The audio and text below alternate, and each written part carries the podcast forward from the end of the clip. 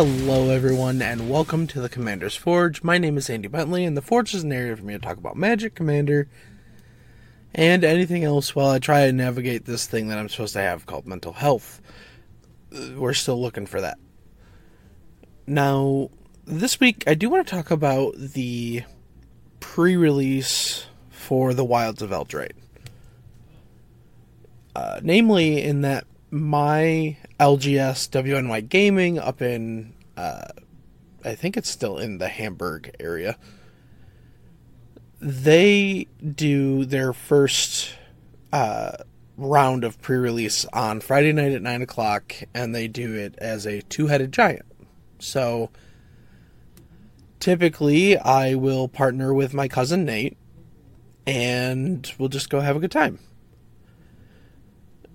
so this is the first time in a long time that either of us has gone undefeated and i just kind of want to talk about it.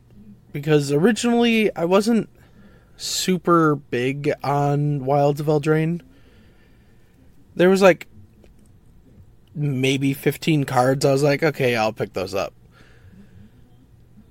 And we didn't necessarily have too many bombs in our actual pulls we just had really good, efficient decks. So let's move on to what we built. So my cousin Nate ended up building blue black fairies and disruption, and I built Naya token go wide. The core of my cousin's deck was two cards that we had multiple copies of. Uh, the first one being Hopeless Nightmare, which is a single black mana enchantment. When it enters, each opponent discards a card and loses two life. So in Two Headed Giant, they're each discarding a card and then they lose a total of four life. Uh, when it's put into a graveyard from the battlefield, you scry two and you can pay two and a black to sacrifice it. We also had Ego Drain, which is a single black sorcery. An opponent reveals their hand. You choose a non land card from it. The player discards that card. If you don't control a fairy, exile a card from your hand, and since he was running the fairies as well, that never happened. So the dream was to have all three of them in our hand with two black mana so we could go turn one, play one, turn two, play the other two.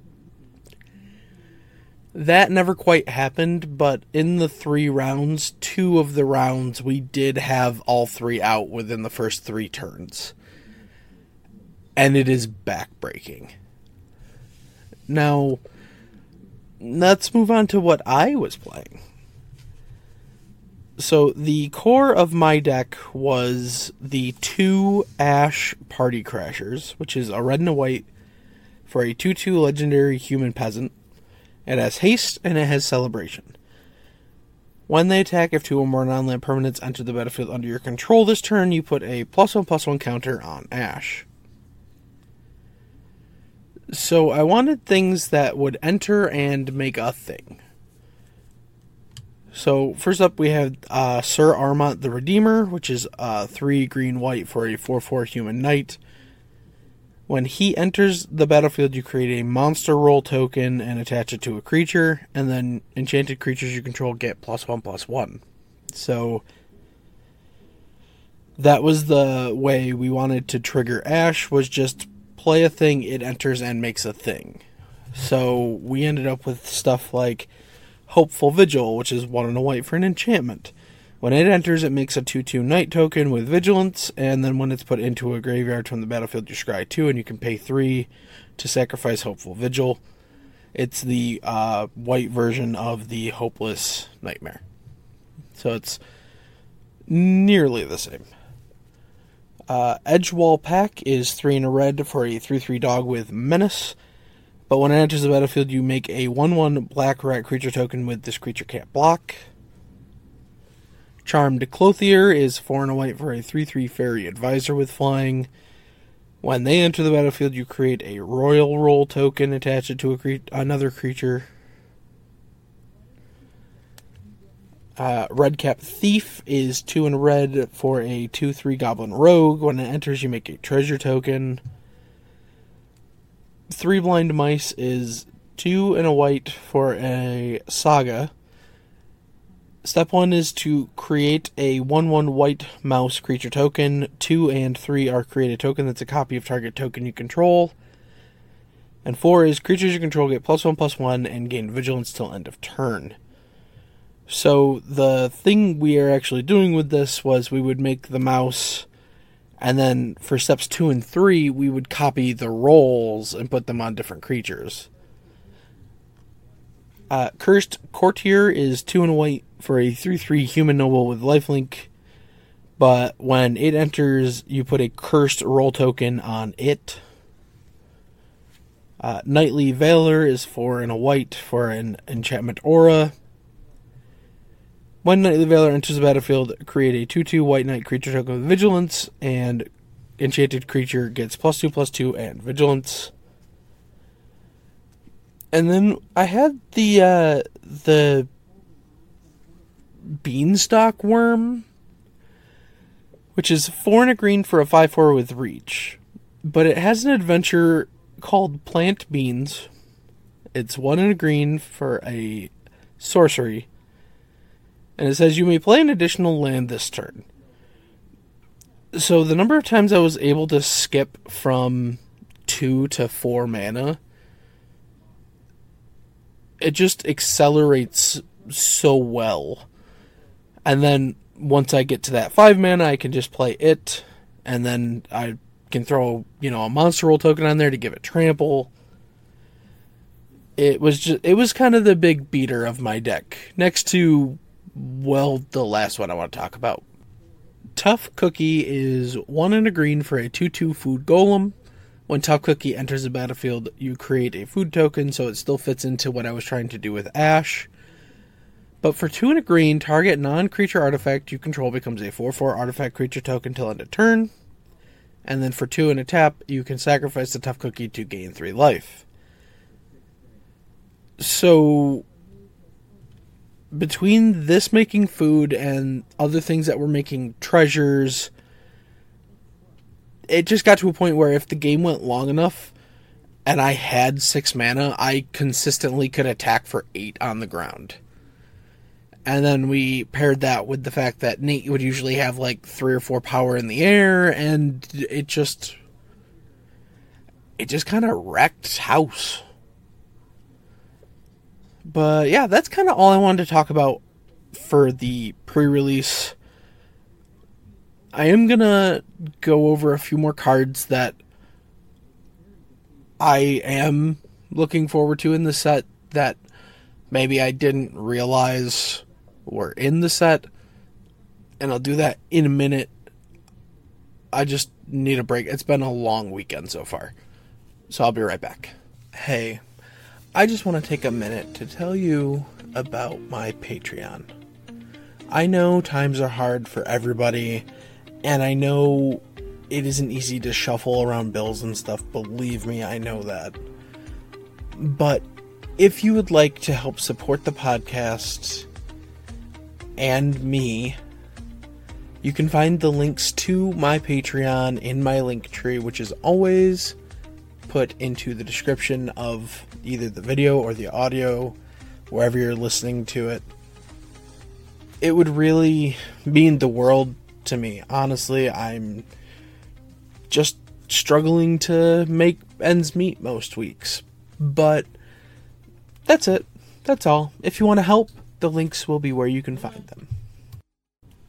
And we're back. Now, one of the things I didn't realize because I really hadn't been paying attention to spoilers and stuff was the Enchanting Tales in Wilds of Eldraine, which is, well, just a bunch of enchantments that got new art, and they're kind of in like that slot in booster packs where there's one in every booster pack, and it can be anything from like uncommon to mythic. And I just want to talk about a few of those that, you know, got reprinted. And I'm not going to go through all of them because there's a lot. Uh, so I'm only going to do like two from each color so I can keep this relatively short. So for white, we have land tax Single white enchantment, beginning of your upkeep, if an opponent controls more lands than you, you can search your library for up to three basic land cards, reveal them, put them into your hand, and then shuffle. And the other one I want to talk about is Smothering Tithe. Three and a white for an enchantment. Whenever an opponent draws a card, that player may pay two. If the player doesn't, you create a treasure token. Which is just. Well, yeah. Uh, then going into blue, we have the the blue counterpart to Smothering Tithe, which is Rhystic Study, two and a blue for an enchantment. Whenever an opponent casts a spell, you draw a card unless they pay one. And I think the other one I want to talk about, the one that I'm more excited about being in here, is Forced Fruition, which is four blue blue for an enchantment. Whenever an opponent casts a spell, that player draws seven cards. Sure, it sounds like you're helping them, but if they cast three spells, they've drawn half of their deck. So, yeah. But moving into black, considering this is a fairy set, I would be very remiss not to mention that Bitter Blossom got the reprint here. One in a black for a tribal enchantment fairy.